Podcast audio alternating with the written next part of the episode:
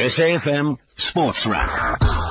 Good evening to you. Welcome to SAFM Sports Wrap and a jam-packed show for you this evening. Slightly late uh, on Youth Day, but uh, thank you for joining us. Coming up on tonight's show, we'll be chatting about the Springbok team selection that was made today for Saturday's test.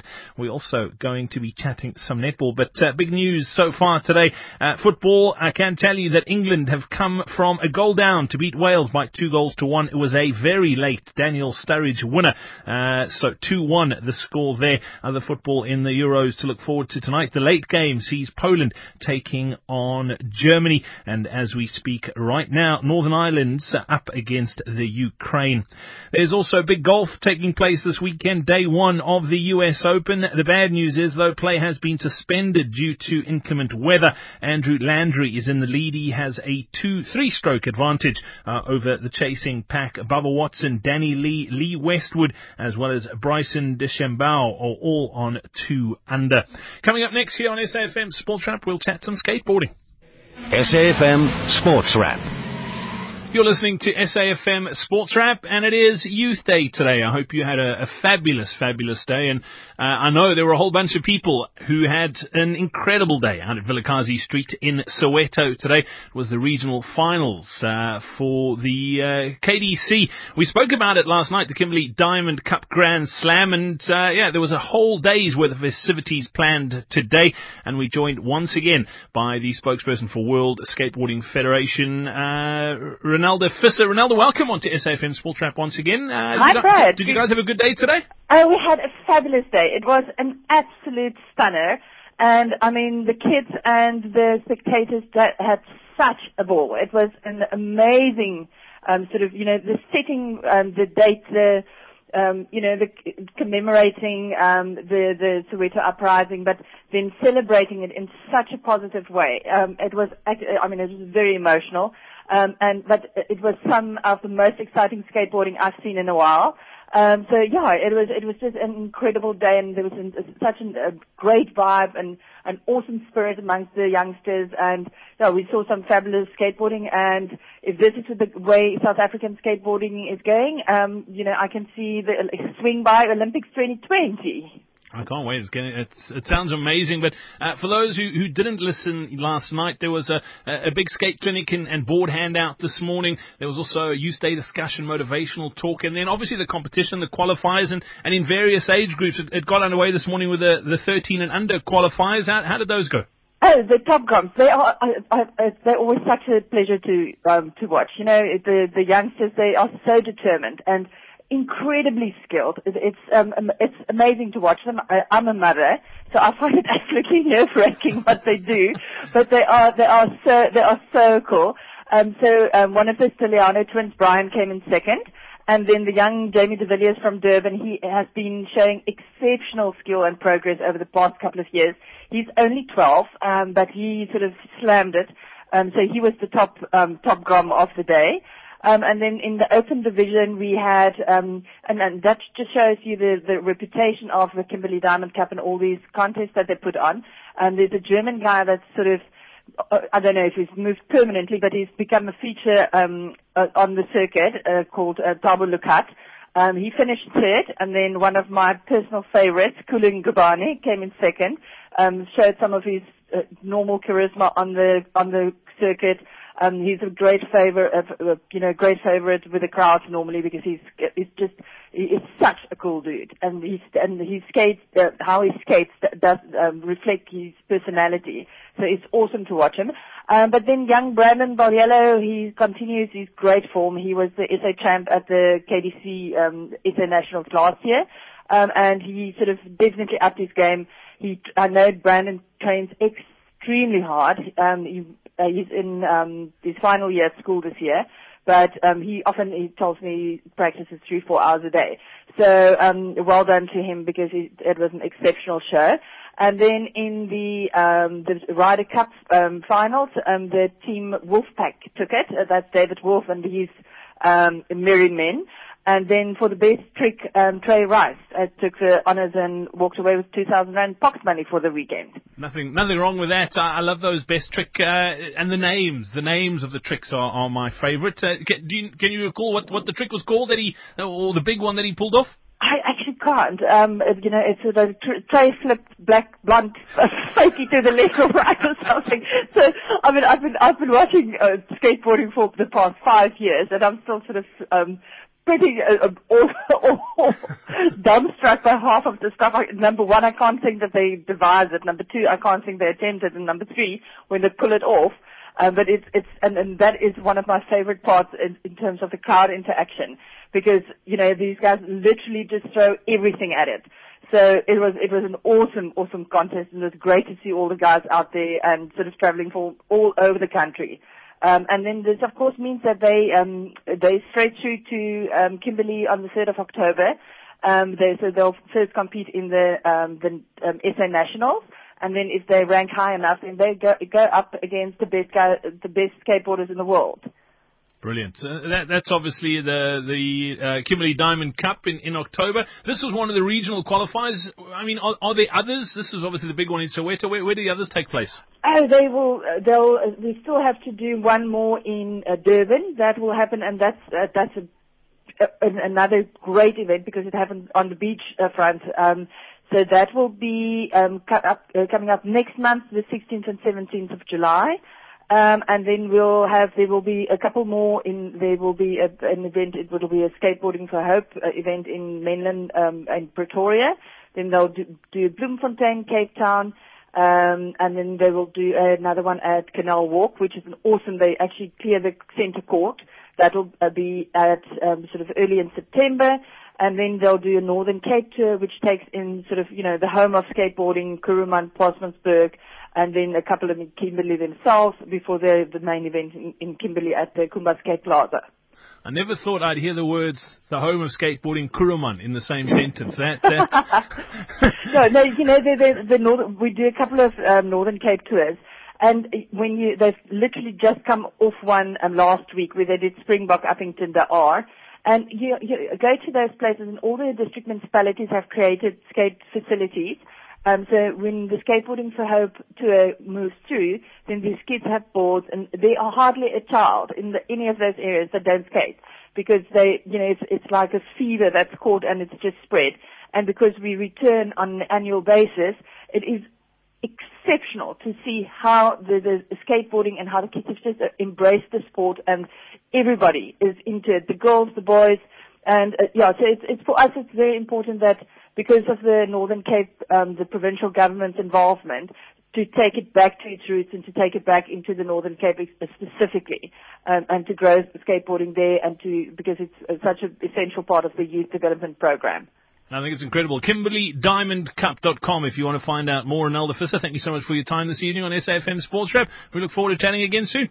It's been a pleasure. Enjoy the rest of Youth Day. Attention, all fans of Ushasha Pansi, Vulabala, and Isitende. Euro 2016 is here, and if you want to see the Europeans speaking our languages, catch Spain versus Turkey as they battle it out this Friday, the 17th of June at 8:30 p.m. It's all happening on SABC One and on SABC radio stations. Euro 2016 is brought to you by SABC Sport for the love of the game. SABC Sport for the love of the game. This is Sport on SAFM. Every supporter's greatest resource. Well, there is big netball to look forward to in Durban this weekend. There's actually lots of things to look forward to in Durban this weekend. The big Ironman 70.3 half Ironman taking place down there on Sunday as well. So Durban is a buzz, but there are three test matches between the Spar Proteas and Wales to look forward to over the next three days. We're joined now by Michael Vlismas. Michael, welcome back onto SAFM Sports Wrap. Nice to chat. Great stuff. Thanks. Good to be with you, Brad. Michael, you've been following the fortunes of our, our national netball team for, for the last couple of seasons, and they seem to be on the rise. Uh, the Welsh are a, a strong netball nation, but uh, it, it, it's going to be a very, very interesting test series. It will be, and I think you've, you've hit the nail on the head when you say the last couple of seasons, the Spar Proteas really have been on a bit of an upward curve, particularly since the Netball World Cup last year. Um, that's when, when the Australian Norma Plummer took over, and she didn't have much time with the team before that Netball World Cup, and uh, did what she could, and they finished fifth there. But it's really been the work since then, and it's been a number of factors. It's been um, her input at, um, at, at, at the Proteas level. It's been her input into um, developing coaches in South Africa and assisting with the kind of coaching that we've got here, which is already at, at quite a high standard. And it's also been, you know, developments like the Brutal Fruit Cup that have expanded and gotten better. And, and all of that brings us now to this, this first major test series. The Proteas will fancy themselves, they should win this test series because they fit in the world, um, the Welsh are ranked eighth. They've never lost against the Welsh in 11 previous encounters. But I think the point is that what they want to do in this test series is they want to make a, a, a, really strong statement about their potential internationally to start taking on those those top teams, particularly the top three, Australia, New Zealand, and England, and and become the kind of force in world netball that certainly Plummer believes the South African team can be, and uh, and the, the, the players themselves are starting to believe as well. Yeah, and, and, and I think back to that uh, the, the match that, that we played here in South Africa where we beat England on, on South African soil, and I think that for me was where it started. This this rise that you're talking about. Uh, yes, I agree. Norma Plummer's involvement with the, with the team has made a big difference, but there's almost a, a sense of belief within the Spar Proteas now that they can win, and I think that's half the battle won. It is indeed, and I, I put exactly that question to the the Proteas captain, Maryka Holtzhausen, and I said to her, you know, where do you think this team, I mean, you, you, realistically, she's been around international netball for a long time, and and you know she she'll give a critical, objective assessment, not an emotional one at all. And I said, where where can this team realistically go? And she said, look, she does believe it has the potential, and it's got the the players have now got that self belief, as you said, and she believes they have the potential to challenge the likes of Australia and New Zealand. Maybe not beat them now, and that's a, maybe still a long way off, but they can start being a lot more competitive than they have uh, have been in the past. And and I think we saw it, you know, certainly with Malawi on African soil. Um, Malawi perennially have, have have had the better of of the Proteas, and that's now swung the way of of of South Africa, who, who who tend to get the better of Malawi a lot more now. So uh, so I do think it is it's a it's it's it's a process over the last couple of years, and it's really getting a sort of a heightened focus and uh, and, a, and sort of an extreme professionalism behind it now as well. Michael, let's talk about the coach Norma Plummer. She, I've never met her. I've I've heard lots of interviews with her, and she seems like she's quite a tough cookie. That she doesn't take nonsense. She's straight down the line. She calls a spade a spade, and I almost get the feeling that's what we need in South African netball at the moment. Someone who's not going to wrap our players up in cotton wool. She's going to be be hard on them, but but force them to to stretch themselves and and and and almost get out of their comfort zone to get better. Oh no, she is absolutely. She she, she certainly doesn't mince her words and uh, she's there for one thing and one thing only, and that's to win. And uh, and uh, you know, you know, every every press conference you have with her, you ask her, you know, what are you looking for from this match? What are you looking for from this series? And it starts with, well, a win. and she doesn't she doesn't want anything less than that. But but she does challenge the players, and I think you know she comes with vast experience. I mean, you know, she's coached Australia, and she's she's a living legend in Australian netball, in world netball. She's coached them to two World Cup titles and um, you, you know she knows how the game needs to be played and the level it needs to be played. But she's also realistic. She she she said a number of times she's not here to enforce an Australian way of playing. She rather wants to, to, to get the South African players to, to, to, to play to their best potential. And they're loving it. You know, you can see the way they react to that kind of focus. Um, she does challenge them. She does stress the importance of, of of of listening to team talks. Eh, eh, you know, eh, you know, as she says, you know, when you go onto the court, I want you to be able to to play to a game plan, to deliver the game plan. And if you can't do that, then I want to know why. And she said in this press conference uh, this afternoon, she said, you know, I don't, you know, I don't want a player to nod her head and say, yes, I understand you, and then go out in court and not do what I've said, because then you're going to find yourself on the bench quickly. Rather ask me to repeat it, and then I'll go through it again. But when you're on court, I want to see it in action, and I want to see it play itself out like we've discussed. So she certainly, she certainly has a very clear focus, and, and the players are responding to it. They, they really enjoy that. There, there've been big strides in South African netball with, with building sort of development structures and getting things in place. And you mentioned the Brutal Fruit Cup, which I think is, is, is brilliant for, for the sport. But Norma Plum has also been quite critical on, on some of the structures and the, and the standard of coaching outside of that. Is or are the, are the steps being taken by Netball South Africa to, to remedy those issues? I mean, if you look at our, our schoolgirl netball, how strong that is, we, we, we, we almost battling to bridge that gap from from schoolgirl netball to the Brutal Fruit Cup. It is it is a, a multi-layered process indeed, and it's not a perfect situation. Um, I think where you are seeing the successes is um, you're seeing the commitment to to employ somebody like Norma Plummer to get the best in the world and to get the get get access to to um, that for the South African players. So there is that commitment to raise the elite standard of the game there is that commitment to, to develop the coaches. That's the mandate that, that Norma Plummer also has, is to, um, you know, to, to mentor the top South African coaches. And you look, Dorette Badenhorst has now joined the coaching team and uh, as an assistant for this series, so she's learning an incredible amount. Um, you know, and, and she's she's she's been with the under 21 team for many many years and is one of our top level coaches. So so this is another step up for her. Jenny van Dyk of of um, Gauteng North. She's of the Jaguars. She's with the under 21 team, coaching them. So there is this desire and and this focus to increase the standard of of uh, the local coaches as well. You mentioned the Brutal Fruit Cup that expanded to three cities for the first time this year.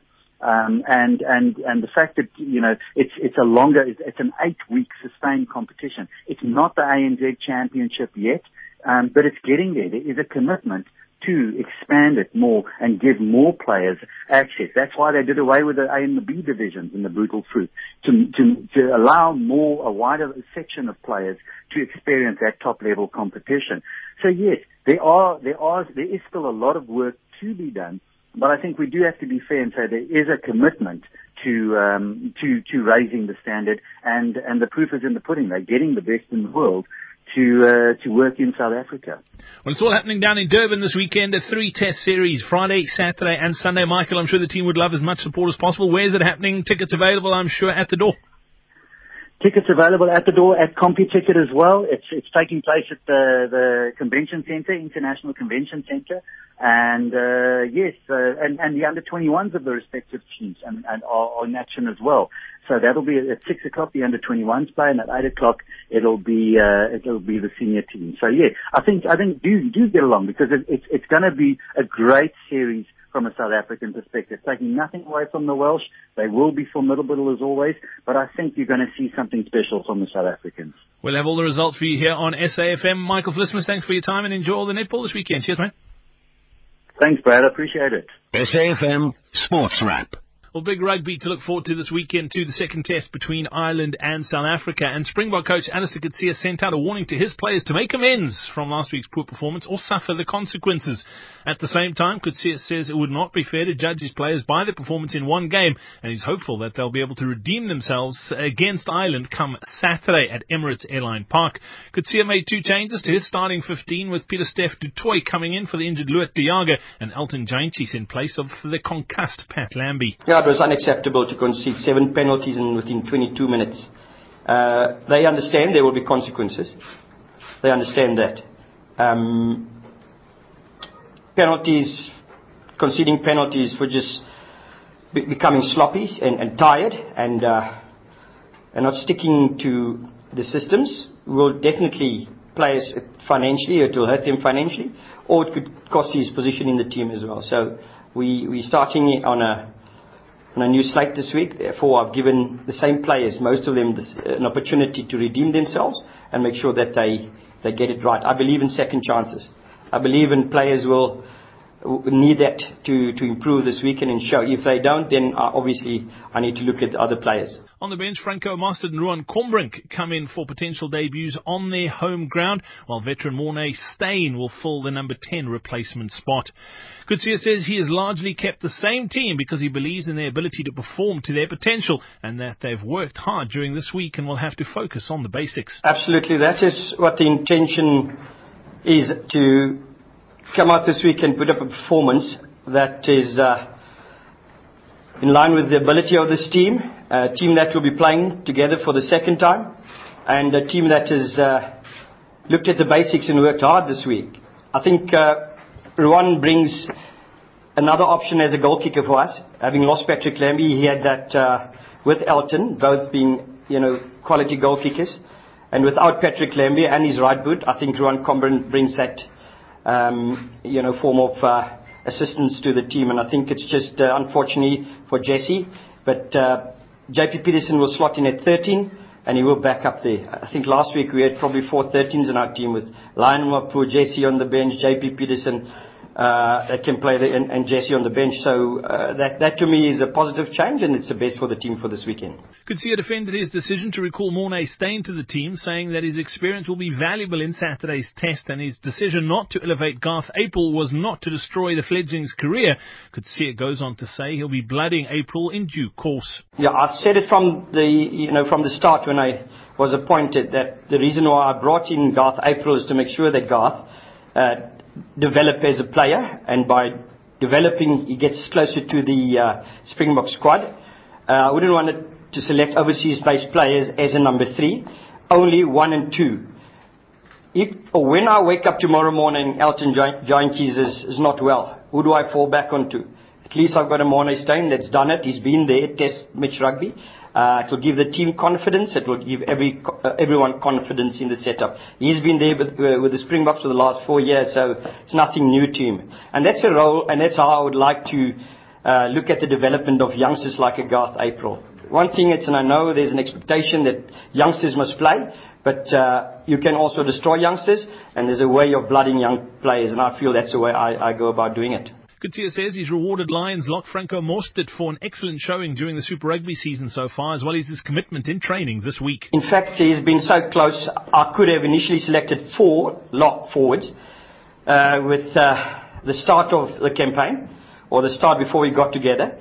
Um, but at this time, we deemed it fit to go with three lock forwards and Ruan playing at least a game for the SAAs. And then it happened that Pieter-Steph uh, you know, pulled out, almost pulled out with a tight uh, hamstring, and fortunately for Pieter-Steph, it healed in time.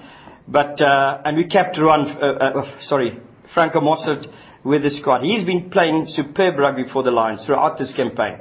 He's a hundred percenter. He, you know, during training the two weeks, um, he's given everything again. You know, so that is how it happens in life. You keep doing the right thing, your opportunity will come, and hopefully you'll get his chance this weekend. Coetzee also spoke fondly of Lock Pieter-Steph du and the impact he made off the bench last weekend, as well as his expectations of him. Jantjies has been given the chief decision-making role in the team, and Coetzee says he'll be looking to the number 10 to dictate play for the box. Yeah, I just think uh, Pieter-Steph du obviously uh, got a bit of a fright last week when he, he pulled up a bit, or his hamstring played up, but that is sorted out. He made a massive impact off the bench last weekend, and hopefully, you know, as a starter, he could continue for us. Uh, he played well with Eben throughout uh, the campaign, the Super Rugby campaign as well, so hopefully we'll see that kind of form. Elton, um, you know, and I know there'll be a huge expectation for Elton to fire, and that's uh, the least I'm, expecting. I just want to see Elton uh, take control of the game, manage it well. That's a big thing about Test match rugby. It's not hitting sixes. I expect Elton to get us to play in the right areas of the field.